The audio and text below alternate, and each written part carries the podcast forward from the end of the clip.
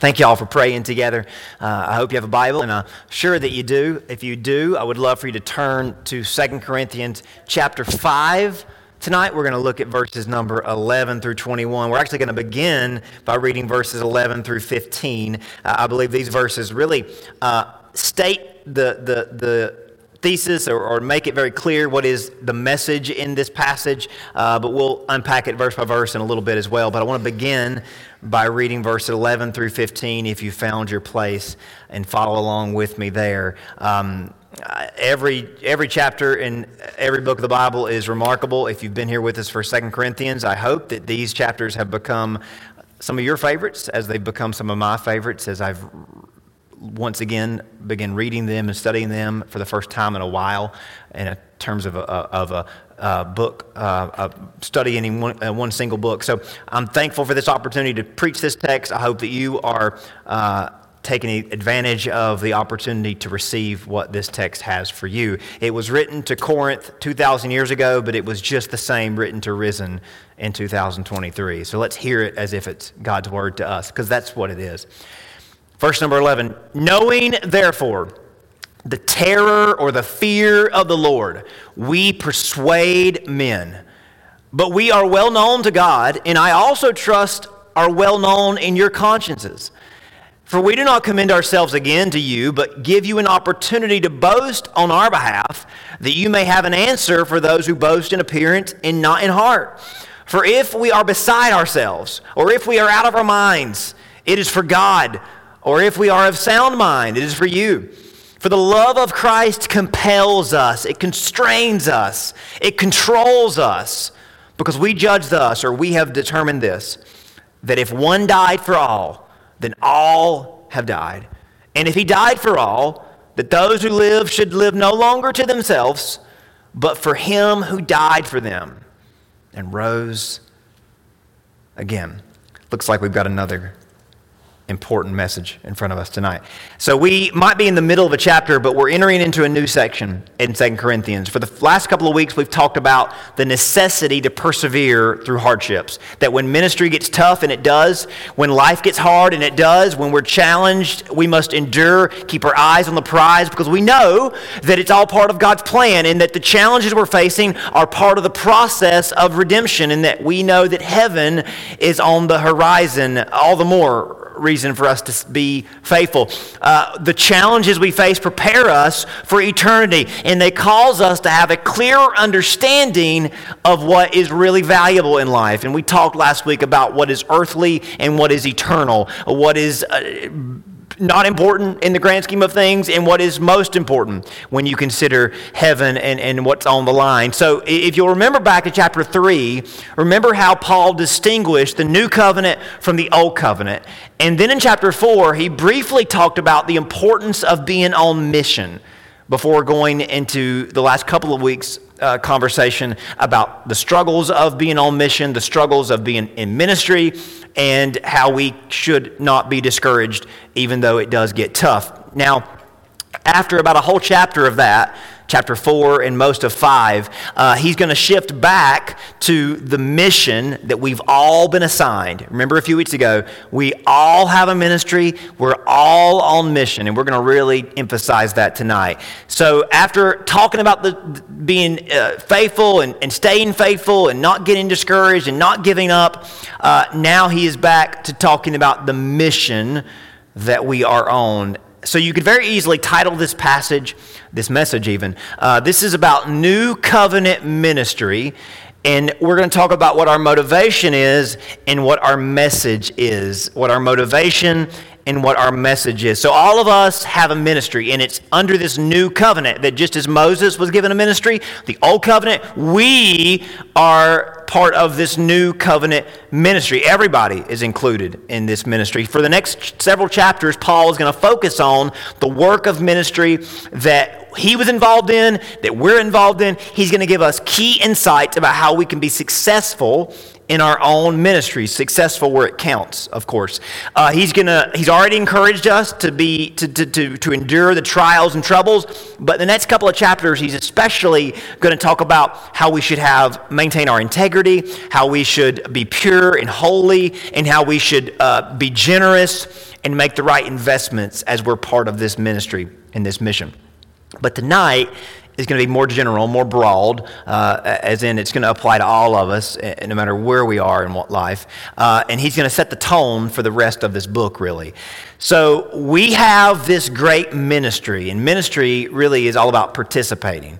Uh, it's about participating in the work of God. God has given us a ministry to be a part of what he's doing. And really, if you think about it, about 50% of the New Testament is about our being involved in the ministry that God has started. Uh, half of the New Testament is focused on teaching us what we should believe, and the other half is talk is all about teaching us to go and tell people uh, that they should believe as well. And, and, I don't just mean that it's the first part and then the second part. I mean all throughout the New Testament. You could you could take half the verses and they're about believing, and half the verses they're about going and telling others how they should believe and why they should believe. So think about this evangelism is so core to the message of the New Testament uh, that the importance of sharing the good news is emphasized day and date with the dawn of the good news.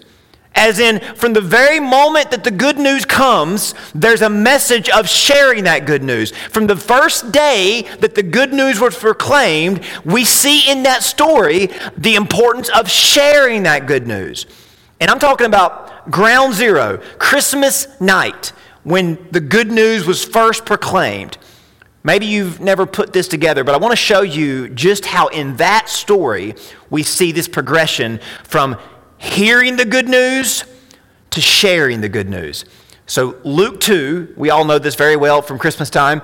The angel said to the shepherds, Fear not, for behold, I bring you good news of great joy that will be for all people. For unto you is born this day in the city of David a Savior. So that's the gospel, right? Good news of great joy for all people. A Savior has come. Our sin is great. Our Savior is greater. You may feel far from God, but God has come all this way to find you personally. For you, there is born a Savior this day. So that's true for all of us, right? The gospel is good news for all of great joy. A Savior has come. And then we see in that story that the shepherds respond to this message. They hear about Jesus and they go and see him for themselves. Luke 2:15 tells us that the angels went away from them into heaven and the shepherds said to one another, "Let us go over to Bethlehem and see this thing that has happened which the Lord has made known to us." So follow with me. They hear it, they go and see it for themselves as in they put their faith in it individually. They hear about it, they go and see it and they believe in it individually, personally. And then what happens? And when they saw it, when they saw Jesus in the manger and they believed it, they made known the saying that had been told them concerning the child. And all who heard it wondered at what the shepherds told them. So don't you see that in the very beginning of Christianity, on ground zero of Christianity, what do we see? We see the gospel proclaimed, we see it received, and we see it shared. Do you think that's a coincidence? That on opening day of Christianity, right? Ground zero for Christianity. Do you think it's a coincidence that the story tells us about people hearing it and people sharing it? Don't you think that's a bit foreshadowing? Don't you think that's a bit of, of Luke's way and the Holy Spirit's way of saying, this is how it always works? You hear it, you receive it, and then you, yes, you, share it. That the gospel received does something in us that cannot be contained to our own hearts. Now, think about when Jesus first called his disciples. Don't you remember that he informed them of where they were going to go as followers of him? That when they first followed him, they had a lot of work to do, right? They had a lot of learning to do. They had a lot of things to get rid of, a lot of things to learn, a lot of things to, to, to, to a lot of ways to grow. But don't you know that Jesus kind of showed them the end result of their lives before they ever even got their faith going? Matthew 4 tells us that Jesus was walking by the Sea of Galilee, saw two brothers, Simon, who is Peter, Andrew, his brother, casting a net into the sea, for they were fishermen. And he says to them those famous words Follow me, and I will make you fishers of men. Now, uh, I, I listen. A, a, lot of us, you know, lot, you know, smart preachers and Bible teachers, and you know, people smarter than me, scholars, they would push their glasses up their nose and say, "Whoa, whoa! Before you think that you need to go straight from following to fishing, there's some things you need to learn." And we agree, right? We think, well, hey, you know, you just joined the church. You need to enroll in a, in a starting, uh, you know, Sunday school class. You need to get acclimated. Have you ever read the Bible? Have you ever, do you know the, the, the, the Ten Commandments? Do you know what the New Testament teaches? I mean, somebody comes to Christ, they're a baby, right? I mean, they, they're not ready to go out and start fishing for men. I mean, they need to get informed and get educated and get enlightened, and we can't put them on the front line of the mission team because they don't know what they're talking about. I mean, that's how we think, right? I mean, hey, we've been around for a while. We know the songs. We know the verses. We know the right and the wrong. So we should be doing the work. But Jesus says, hey, y'all follow me, and I'm going to tell y'all where we're going already. Y'all are going to be fishing for men before you know it. And I mean, these guys, they meet Jesus, they put their faith in Jesus, and Jesus is okay. Y'all believe I'm Messiah? Y'all believe I'm here to, to save the world? Good, good. So now y'all need to go tell people that. I, you don't got to learn the whole Bible. You don't got to learn everything about the ark and about the flood and about the Red Sea and all that stuff. We'll get there, but you guys know enough to go out and tell people about me because you just met me and you just put your faith in me, and that's enough to get you guys ready for ministry. I mean, what if we took it that simple and serious to this day? That that's all we really cared about. Do you know Jesus? Do you love Jesus? Are you following Jesus? Then, hey, you are ready to go and tell the world about him. Why is it that we've put so many, so much weight and so much junk in the way of what we're actually called to do? And he wasn't just talking in jest here. If you, if you read John's version, now John gives us a little bit more of a beat by beat um, a little bit more point to point description of this story. Matthew gives us kind of the bird's eye view, you know, 30,000 foot view. Okay, he meets these guys, follow me, they follow him, they go fish for people. But John gives us a little bit of a different version of the story, but it, you can tell it's a little bit more up close. And it's up close because he was there himself. John, in John chapter 1, uh, says that John the Baptist, that's who that John is, the next day, John the Baptist was standing with two of his disciples. Now, we believe that two of the, these two disciples, one of them was John, the writer of the Gospel of John, one of them was John, and one of them was a guy named Andrew.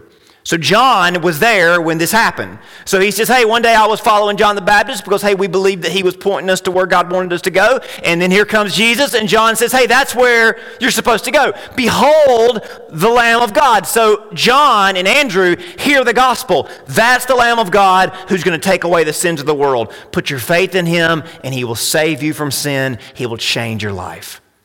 And the story goes that one of the two who heard John speak and followed Jesus was named Andrew. And John says, You know who Andrew is because if you've heard this story before, he's Simon Peter's brother. And Simon Peter is really the more famous one of the two. But you wouldn't know who Simon Peter is if it wasn't for his brother Andrew. So Andrew first follows Jesus, and Andrew finds his own brother Simon and says, We have found the Messiah. So do you see the, the, the, the message? Andrew follows, and what is he doing in the very next verse? He's fishing. Right? He follows Jesus, and what does he do in the next verse? He finds his brother and says, We have found the Messiah. He didn't go and get a degree. He didn't go and sit in a Sunday school class for five years before he was ready. He didn't go to 100 church services. He got saved, and the first thing he did was start telling people about what Jesus did for him and what he could do for others. The story goes on. The next day, Jesus decided to go to Galilee, and he found Philip, and he said to Philip, Hey, follow me. And Philip finds Nathanael, and he says, Hey, we found the one who Moses talked about. We found the Messiah. So, do, do you see a pattern here? The shepherds hear, and what do they do? They share. Andrew hears, and he shares. Philip hears, and he shares. So, do you get the message? A person's salvation almost always led to their participation in evangelism. And last example, but this is a big one. Think about all the miracles that Jesus performed. What is the, what is, how does each uh, episode of, of healing or, or miracle, how does each of those episodes end if you read the Gospels? How does the Gospel writer kind of put a bow on those stories when Jesus heals somebody or when Jesus saves somebody? All the people he impacted in all the different ways, every single episode ends like this. Mark 5 20. And he went away and began to proclaim in Decapolis how much Jesus had done for him, and everyone marveled. I mean, you can find that verse in some variation a hundred times in all four Gospels. They hear about him, they imp- they're impacted by him, and what do they do? They can't stop talking about him. And, and Jesus is walking into town, and somebody says, That's the guy I was talking to you about. There's the guy I was just telling you about. So, if it's not obvious, salvation and discipleship go hand in hand, are a package deal with evangelism. Now, fast forward to the 21st century. And oh, we're so smart, aren't we? Well, we're going to have a special evangelism class once a year to help you help you consider being a witness for Jesus. Oh, you don't have to be. I mean, preachers have to be careful now because hey, you tell people they have to be. They don't like that. But hey, I'll, I'll tell you that the Bible says you have to be. But we are so careful and we're so uh, quenching the spirit. Oh well, we're going to talk about evangelism today, and maybe you would want to be a witness one day. But only if it's comfortable for you. Only if it works out for you. I mean, do you see how we just water this down? Come on, what's wrong with us? I, I tell you what's wrong with us is we don't read our Bibles. And when we do read the Bible, we don't obey the Bible. We obey part of it, right? We, we, we miss this, though. I mean, think about how did Jesus cap off his earthly ministry? Right before he ascended, he said, All authority in heaven and earth has, has been given to me. Now, I don't know about you, but if all authority in heaven and earth was given to me, I would make some pretty big demands of people. I mean, if you had all the authority and power in the universe, what would you ask for? What would you tell people to do? How would you tell them to live? I mean, we would really get people in line, wouldn't we? We would really straighten people up. We would get this world and this country in the right place. Jesus, who is large and in charge, he has just defeated the grave. You know what his parting command was? Of course you do, because you've heard this a hundred times. Go and make disciples of all nations. And I don't just mean go and just flippantly uh, walk by people. I want you to go and make disciples, and I want you to see that they're baptized in your church. That's what baptizing means. It means they're joining your church. That means this isn't just something where I just stand on a mountaintop and scream at people, or I'm on a street corner and I'm holding a sign up. I mean, that might have a place, but this is not just, you know, reckless evangelism. This is individual, personal disciple making. Because baptism happens in the church, and that happens in relationships, where relationships are built and, and, and, fostered. I want you to go and make disciples. I want you to see them join your church. I want you to teach them what I've commanded you. And lo, I'm with you to the end of the age. Now, I, I, don't, I don't mean this, I'm not being mean, but Jesus does not say he's going to be with us to make us feel better for our own sakes. He says He's with us so that we will do this mission. Do you, you see that connection?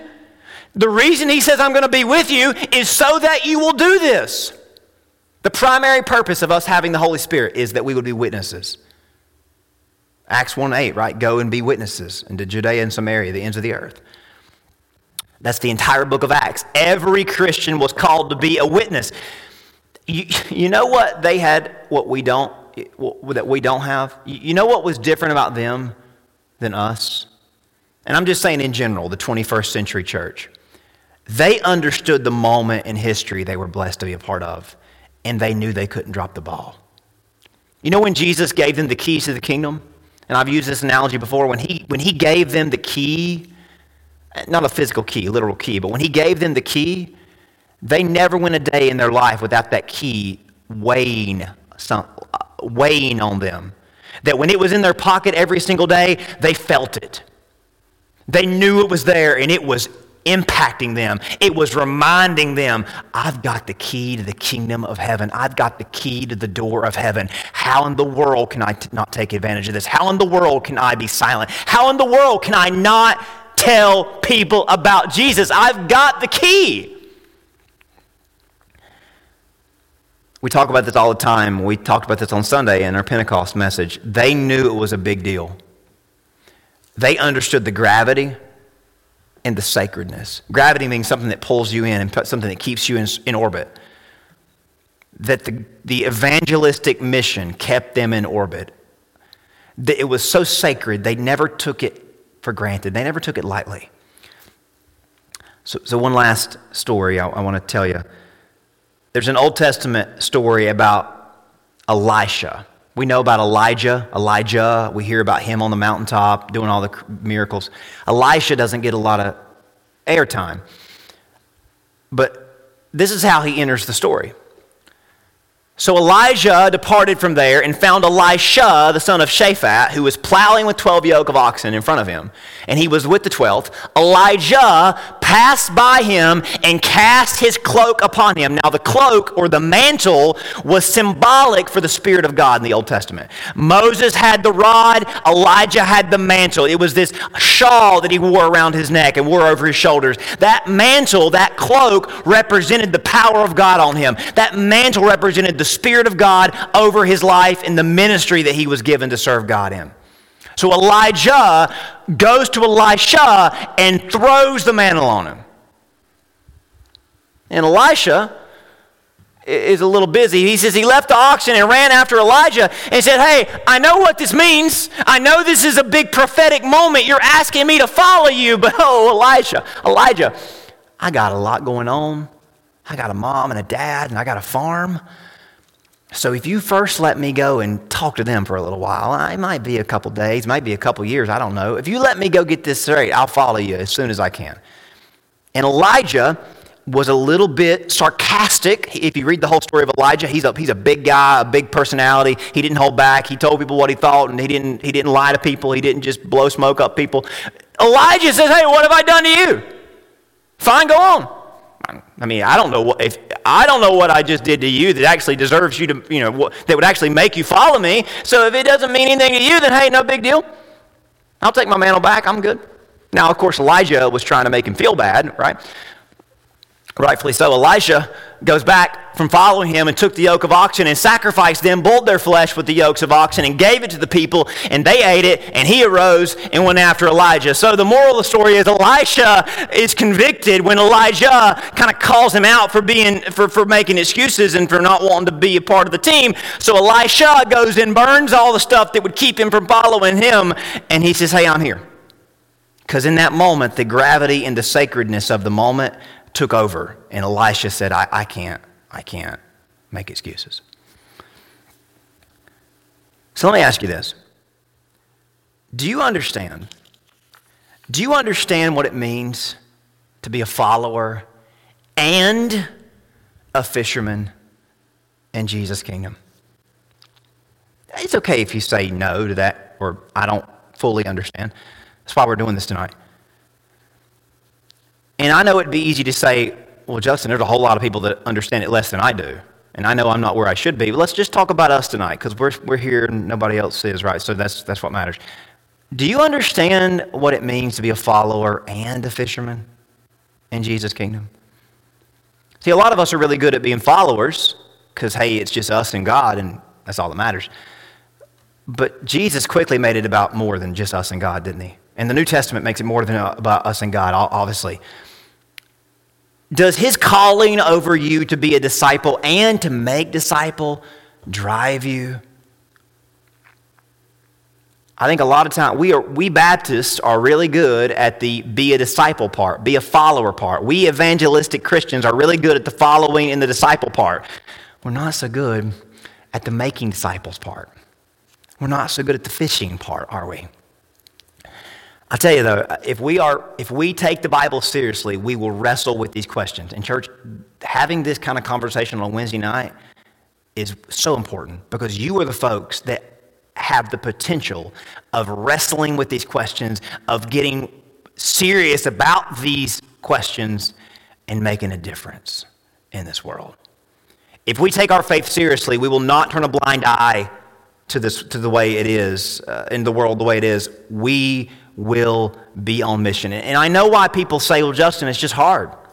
I mean, do you know what the world's like? I, know what the world's like. And let me ask you this Do you think the world is more hostile to Christianity today than it was 2,000 years ago? I know, how, I know what's going on in the world. But do you know what happened 2,000 years ago if you were a public follower of Jesus? You were crucified, sight unseen. Have you read Acts before? Right? They're put in jail and they're threatened to say the name of Jesus. They're beaten Stephen stoned, right? I mean, we could go on and on. I mean, they, they're all almost dead. Before you get to six, before you get to 70 AD, every disciple is dead but John. Paul's beheaded. So, yeah, I know how hostile the world is to Christianity now. It's not near as hostile as it was 2,000 years ago. Maybe in Iraq, maybe in China, maybe in the Middle East, but it's not that way in America. Yes, yeah, somebody might make you feel bad or make you mad, because of their smart aleck response or their disrespectful response, but they're not going to kill you. And if they do kill you, is that an excuse? But the government's not going to put you on a cross, at least not in America. Here's the problem the problem is, we are more afraid of what evangelism might cost us now than we are of what disobedience might cost us eternally. I mean, I, when, I, when I look at my own heart and I say, Justin, what's my excuse? Here's my excuse I'm more afraid of what evangelism now might cost me than I am afraid of what, it, of what being disobedient will cost me in heaven. And it's not going to cost me my life right now, it's just going to cost me my time. It's just going to cost me my comfort. It's going to force me to study and go to church more and desire to learn more. It's going to take me out of my comfort zone. That's what it's going to cost me. But hey, that's a big cost for a lot of us, isn't it? It's going to force us to work on our personality quirks. It's going to force us to try to be a different person. And listen, I am the number one introvert in the world. And I don't want to talk to people most of the time. No offense. I love y'all.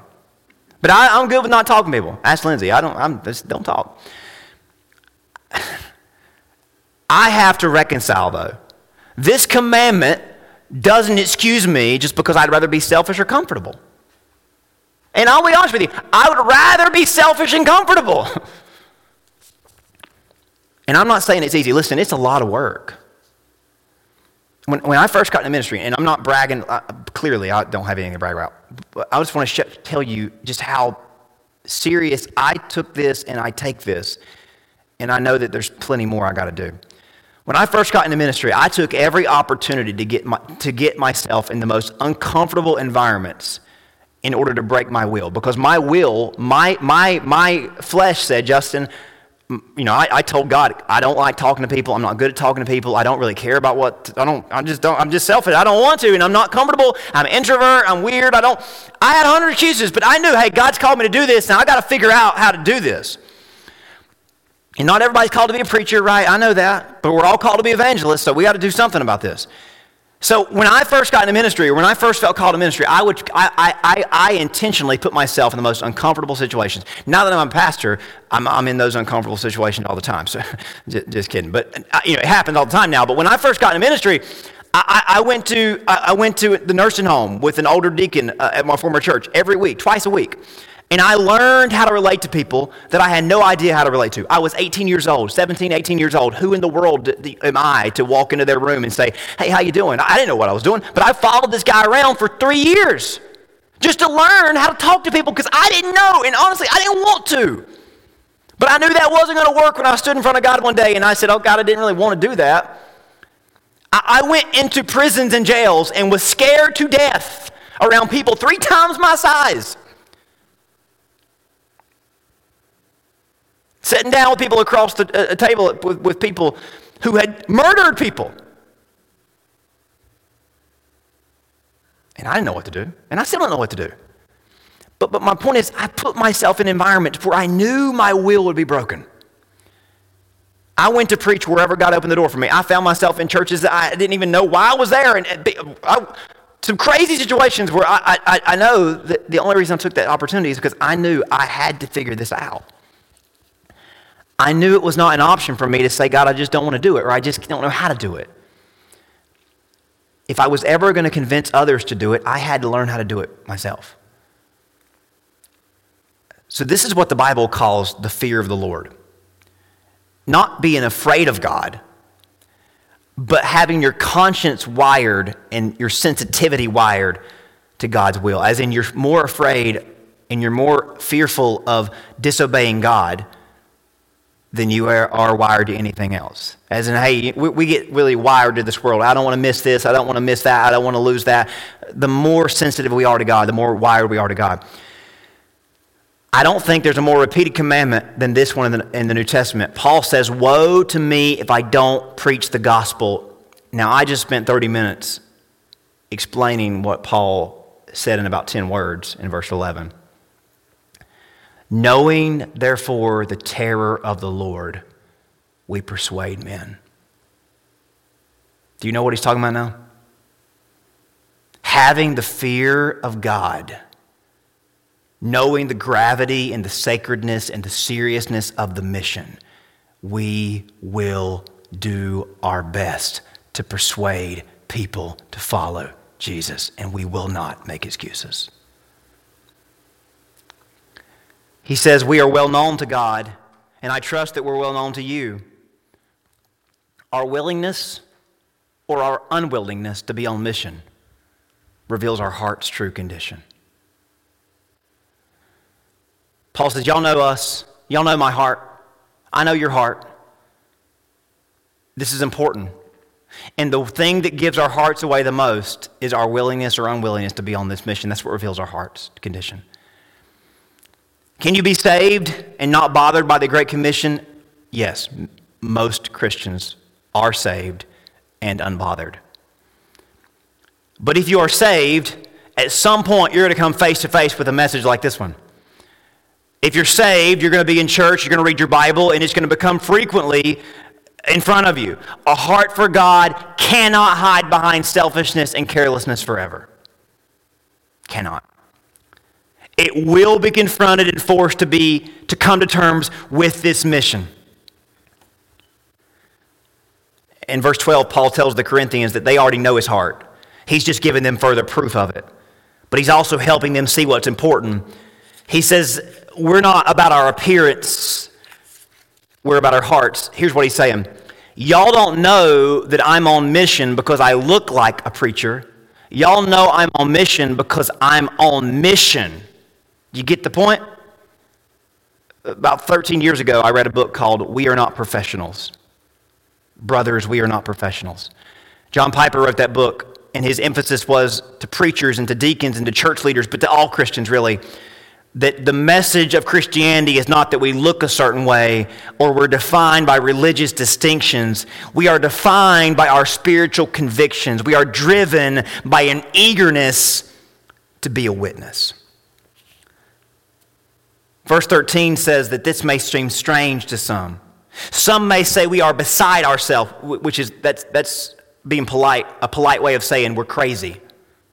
Some may say you're out of your mind if you think the most important thing is to be a witness for Jesus. You, you're out of your mind if you think your purpose is to share Jesus with people. Mind your own business, is what they'll say. If people call you crazy or worse, then so be it. In verse 14 and 15, he exposes the difference between someone who is truly letting Jesus change their heart and those that still have room to grow. He says, The love of Christ constrains us, compels us.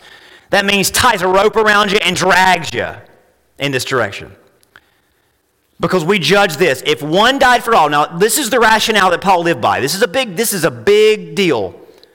And this might be where a lot of us are hung up or haven't figured this out. Paul says the reason why it's easy for me to stay on mission, and not get discouraged or frustrated or give up when people don't listen or get aggravated when people don't want to respond.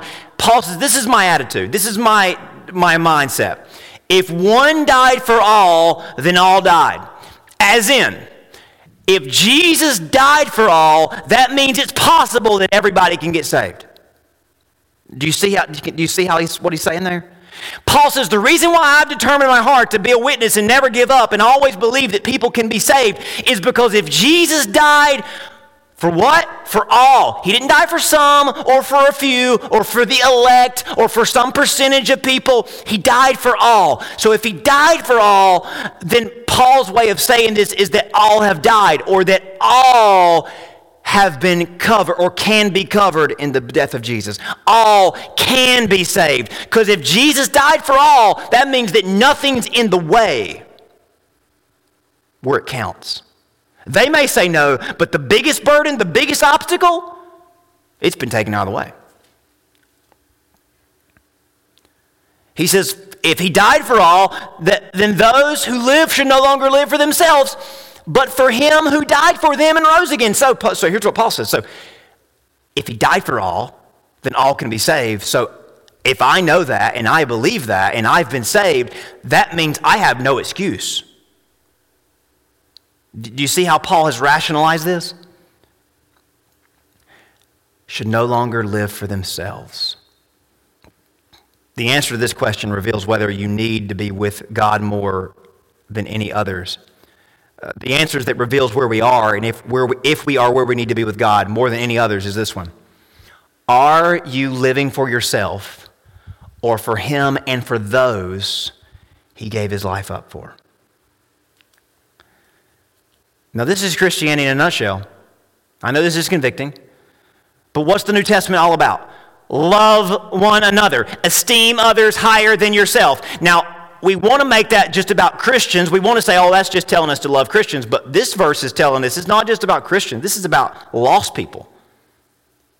Paul's saying, hey, love of God constrains us and compels us because if he died for all, then all can be saved. So I'm not going to live for me anymore. I'm going to live for him and for them. Now, I don't know about you. This is not where I don't naturally make that connection because I want to be, I don't want to do this, but Paul says this, and if Paul says this, then I think we got to go with Paul, right? If we love Jesus and his life is in us, it will drive us to live for him and love all who died for all. And by loving all, that means witnessing to them and being willing to be in a relationship with people so that we might get the chance to witness to them. Do you see why that's important? Paul's not just saying that we just walk by people and say, repent, repent. He's saying you get in people's lives and you make a difference in their lives and you make an impact on them. That's hard work. That's hard work. That requires time and commitment and effort. I get it, right? That's the, that's the mission, though. Why are we living for Him? Because He lives through us. And if we are loving, if He loves us, then we will love those that he puts around us. And, and this, this leans into the big inhibitor of the Great Commission. We see people in their sin, don't we? And we don't see the point because we see their sin and we see that they don't want to, they don't have a, they're not cooperating. So why am I going to put my investment in them if they're not going to even make an effort? Well, the reason they're not making an effort is because they're lost, right? But verse 16, Paul says, Therefore, from now on, we regard no one according to the flesh. Now, here's why Paul is saying this because it's tempting to look at people and say, their sin is too big and they are too selfish and they're too lost that if I, even, if I try, it's not going to make a difference. I'm not going to make a dent on their heart. There's no reason for me to even try because look how lost they are. Look how worldly they are. Look how in the flesh they are. Paul says, We don't regard anyone as in the flesh. Even though we have known Christ according to the flesh, yet now we know him thus no longer, because Christ died in the flesh for all in the flesh to give everyone access to his spirit. This is so hard. This is hard. You gotta, you gotta make a point to pray for this. We, sh- we gotta stop seeing people imprisoned by their sin, because if we've come out of our grave, that means there's hope for them. Do you agree? If we have come out of our grave, then they can too. Verse 17 says, Therefore, if anyone is in Christ, he is a new creation. Old things have passed away, all things have become new. We are proof that the new creation has come. And if we are part of the new creation, anybody can be. You like that rationale? I think it's a good rationale, right? If I can be saved, then who can't be? That might hurt some of our Pharisees in the room, right? But come on. We all know what we were. We all know what we are outside of Jesus. So we have got to stay hopeful and we have got to stay winsome. Everything that is needed to save anyone has been provided in Christ. No amount of old can prevent the new from coming. No sin is too great. So we must lead in this mission, demonstrating how God has accomplished this. And this goes back to what he said in verse 15 living for themselves, living for Him, not themselves. we have to be determined to be like Jesus so that people have no excuse. Verse 18 Now all things are of God, He who has reconciled us to Himself through Jesus Christ, and has given us the ministry of reconciliation. So, what does that mean? He's made you and I, He's given you and I this ministry, and He's told us to go and see people reconciled to me. That is, verse 19, that God was in Christ reconciling the world to himself, not imputing their trespasses to them, and has committed to us the words of reconciliation. So, where, where, where do we go with this? Every single day, you and I have to demonstrate the reconciling power of God to the people that have not been reconciled yet. We must conduct our lives with a reconciling spirit, demonstrating Christ's reconciling work. Why do you think Jesus said stuff like this in the, in the Gospels? You've heard that it was said, an eye for an eye, a tooth for a tooth, but I say unto you, do not resist the one who is evil. If anyone slaps you on the right cheek, turn the other. If someone takes your cloak, give him your tunic. If someone says, go a mile, go two. Why do you think Jesus said stuff like that? Why do you think Jesus said stuff like, You've heard it said of old, you shall love your neighbor but hate your enemy? But I say to you, love your enemies, pray for those who persecute you, so that you may be sons or daughters of your Father in heaven. Why do you think Jesus said stuff like that? Because if we demonstrate the reconciling power of God, they see their own hope of reconciliation. Do you see that? Why do you think Jesus said, Blessed are the peacemakers, for they will be called the children of God? Because the closest they'll ever get to God is you, and if you remind them of God, maybe they'll get closer to God. Verse 20, underline it, highlight it, do whatever you can do to make a note about it. We are ambassadors for Christ, as though God was pleading through us. We implore you on Christ's behalf, be reconciled to God. Do, you see the whole point of this message? You and I are ambassadors for God. And what is God doing through our lives? He is, he is imploring through our lives to lost people. So, how can He do that? If we demonstrate His reconciling power and message. Verse 21 For he made himself to be no sin, to be who, who knew no sin, to be sin for us, that we might become the righteousness of God in him. So you say, How can I be this witness? How can I be this ambassador? God has taken away the sin that was in you and given you his righteousness, and that's the same thing he can do for those that are still lost. Jesus has already taken and paid for every sin of every sinner. The gospel invites all to trade the sin we still possess for the righteousness he provides. Church, do you see the message? You and I are supposed to show the world that this is possible. And if we don't show them that, how are they going to know it? How did you come to Christ? How did you get saved? Somebody showed it to you. Your mom, your dad, your preacher, somebody. Still how it works. Our job is to show that Jesus can change a life, love those that are lost until they realize they need what Jesus has. Our job is not to save people. We cannot save people. We will never save a person. But we must be a witness until the end comes. We are ambassadors. To be saved is to be an ambassador. Disciples make disciples. So, church, I want y'all to get a hold of this with me, and I want y'all to pray about this with me because if we, if a group like this on a Wednesday night can't get this, there's no chance of a group 10 times this size of getting it. If a group like this that anchors a church can't get this, then nobody in a bigger church could ever get this. Do you, do you understand that? If we don't get this, then what's some casual person coming in once a month going to get? How, how are they going to get it? If we don't get this, then how in the world can we expect the rest of Christians can get it? They're not going to. And when I stand in front of God, I'm not going to be judged for whether they did or not, right? I'm going to be judged for whether I did or whether I didn't. So it's time I quit making excuses. I'll let you make that decision for yourself. But it's time a lot of us quit making excuses, isn't it? Ambassadors. You know what the ambassador uh, means? An ambassador is someone that's sent from one country to another representing that country. God has trusted you to be his ambassador to that foreign soil, to that lost person. So maybe that's why we are supposed to take it on the chin sometimes.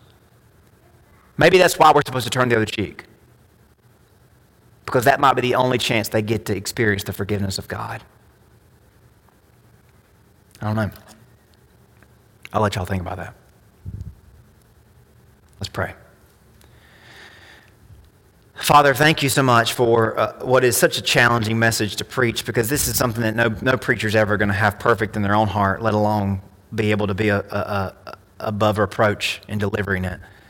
But Father, I pray you might would you I, I know that you can you can use every one of these men and women tonight to be ambassadors for your kingdom you can use everybody here tonight to bring at least one other person to Jesus, and maybe multiple people to Jesus, maybe several people to Jesus. If you took 20 people and they led 20 people and they led 20 people, that you, you would have 60, 70, 80 people saved in no time. And I know that sounds great and that sounds lofty and ideal, but what if that could actually happen? We'll never know if we don't take serious the calling to be ambassadors, to be fishermen to be witnesses. Lord, you might want us to spend our entire life praying for one person. You might make us use us to make 30 or 40 disciples. I, I, don't know what it might be, but I know this means that all of us are called to be witnesses, all of us are called to be ambassadors. And we shouldn't make excuses. We can't make excuses. There's too much on the line. God, we thank you and we love you in Jesus' name. Amen.